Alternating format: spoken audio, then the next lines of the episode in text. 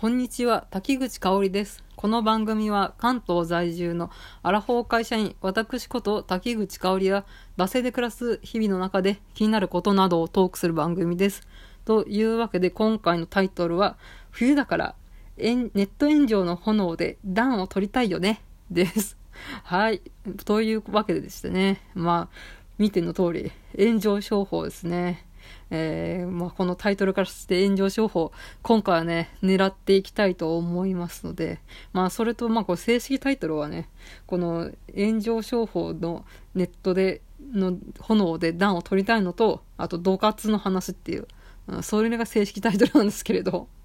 うん、まあね、えー、ここまで聞いてですね、なんかこう、やばいな、と。まあ、かなりね、負の側面がね、強くなっていく回だと思いますので、まあ、日頃ゆるふわアラフォー女性のね、うん、そういった日常トークみたいなのを聞きたい人が、うん、いたらあ切ってくださいね、うん、今からですね、まあ、この怒りとかドロドロした負のオーラをね放ってね そういったね話題の方をね、していきたいと思いますので、えー、そういった話は聞きたくないって人は切ってくださいね。まあ、かといってね、そんなにね、まあ期待するほどドロドロ修羅場みたいな話はしないので、まあちょっと中途半端な感じにはなってくるとは思うんですけれど、まあちょっと最近ね、怒りについて考えることが多くなってきたので、ちょっと、うんまあ私のね、えー、せっかく、えー、やっているラジオなんで、まあたまにはね、こういうね、ちょっと、うん、内なる秘めた思いみたいなのをね、吐き出す場としてね、まあ、ラジオを利用させてくださいということで、えー、話していきたいと思います。はい。というわけで、まあ、インターネットの炎上の話から始まるわけなんですけど、まあ、毎日毎日ね、インターネットの世界では 何かしらね、炎上しておりますよね。まあ、最近だとね、えー、ディズニー映画のアナと雪の女王2のね、あの、広告漫画がまあ、実はね、ステマだったみたいな感じで、かなり大炎上をしてたと思うんですけれど、うん。まあ、そうやって、ね、いろいろね、話題になっている、そう、炎上案件ってあるじゃないですか。なんかその、炎上の元の、炎上炎にぶら下がってるコメントって、なんか見に行っちゃいませんか？うん。なんとなくね、これ、やっぱしネットカジノ野じ馬なんですかね。ネットカジ野じ馬なんですかね。うん、で、な、このね、ネットのこの野じ馬って、どういうことと同義だろうっていうのをちょっとつぶやいたら、あの、ネットウォッチ、あの、2チャンネル用語、今で言って5チャンネルですか？の、ウォッチコード、おは重たいのおね、2で、ウォッチコードっていう、まあ、あの、ネットで目立つ行動をしている人とか、まあ、そういった人たちを安全なところから眺めて、まあ、特にね、コメントをしたり、なんかこう、するわけじゃないんですけど、遠くから眺めて、こう、ニヤニヤしたりとか、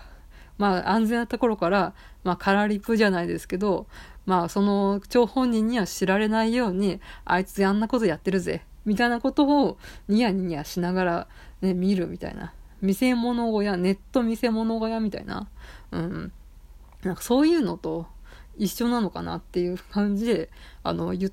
まあ、ツイッター上でちょっと会話する機会がございましてね。ああ、なんかこのネットの演像のリプライ欄とかを見に行くのって、なんかこの落ち行動とイコールなんだなっていうのをちょっと思いました。なんかこう、まあね、リアルだったら、まあお茶の間ね、お茶の間の主婦の人が、まあ主婦とは限らないんですけれど、あの、昼間のワイドショーで、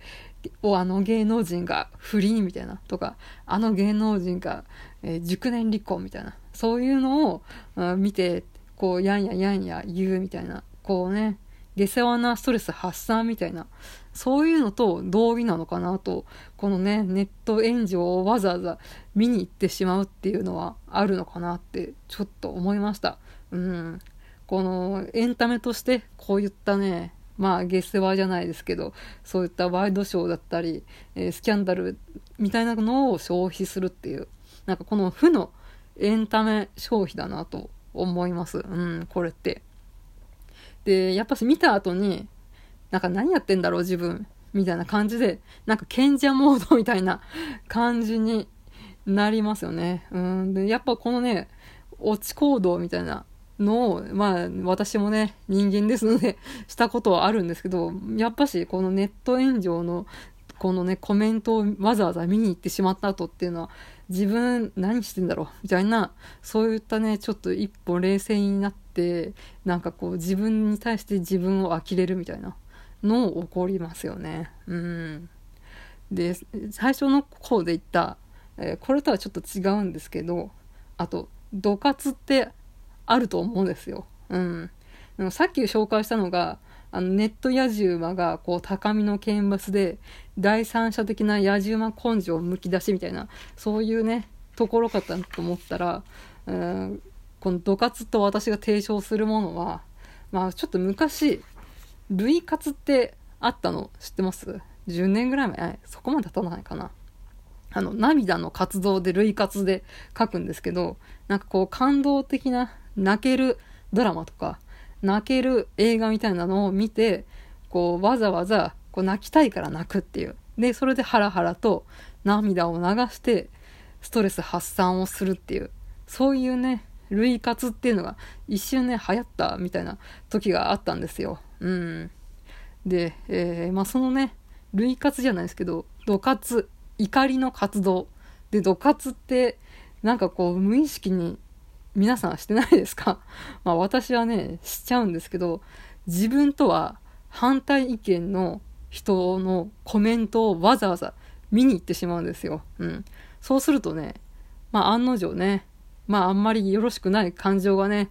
ムクムクと湧き上がってくるんですよ。え、なんでこういう風に思うのとか、え、なんでこんなこと言うの？ありえないんだけど、みたいなことをね、まあ、わざわざ見に行って、こう、ムカムカイライラするっていう、そういう行動をね、取ってしまうっていう。まあなんかあの、怒りをこうやって、えー、わざわざ自分のと相入れない意見を見に行くっていうのは、なんかこう、100%の成功が得られるかだ、みたいな感じで言われたりとかもしてるみたいなんですけど、うん。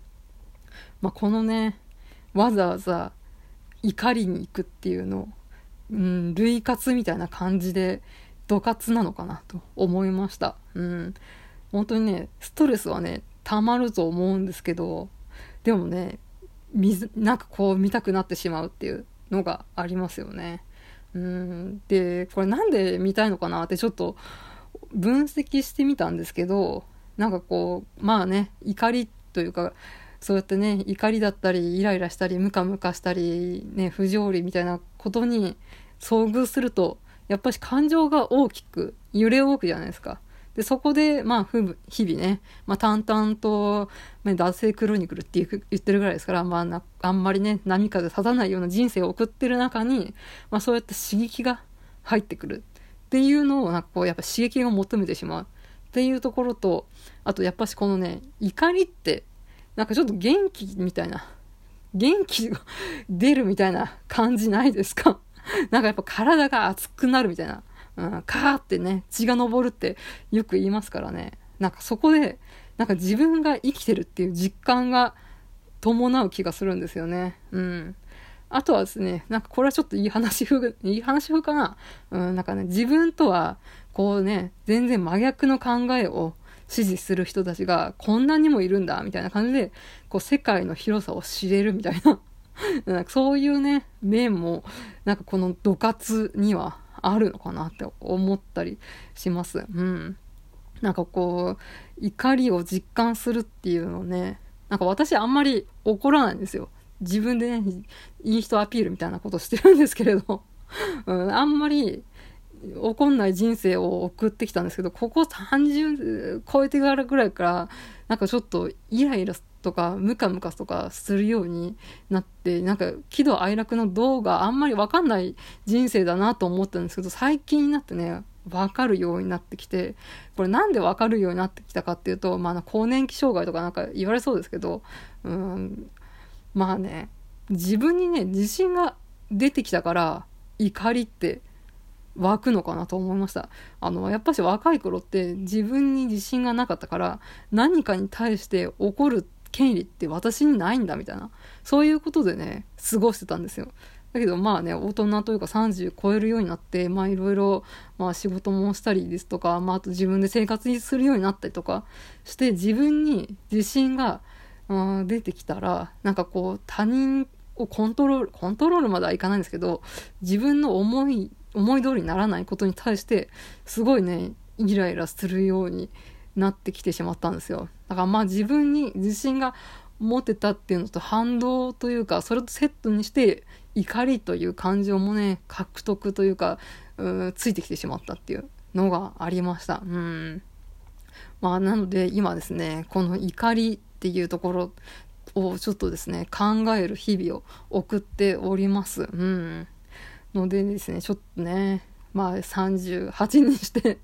怒りと向き合うっていうね、よくアンガーコントロールみたいな感じでビジネス的に言われますけど、まあ今ちょっとですね、怒りに対して、えー、そういったいろんなね、感情だったり分析だったり考察だったりするのが、まあ楽しくはないんですけれど、あ怒りって何だろうみたいな感じでね、えー、向き合っております。まあそんなわけでしてね、ネット炎上の話から私の最近の怒りという感情の話をしてまいりました。えー、ではですね、締めていきたいと思います。番組へのご意見、ご感想は、マシュマロ、またはツイッター、ダセ2018まで、番組のハッシュタグ、シャープ、ダセ黒、漢字でダセ、カタカナで黒で感想とつぶやいてください。えー、まあ、今回のね、テーマがちょっとですね、語りづらいテーマだと思うんで、いつもね、感想とか いただいてる方、これ無理してね、ひねり出さなくて いいですからね、聞き流してください。あと、本当にね、あなんか不快だったなって思った方いたら、大変申し訳ございません。えー、次回からはちょっとまた通常放送に戻りたいと思います。ここまでのお相手は滝口香織でした。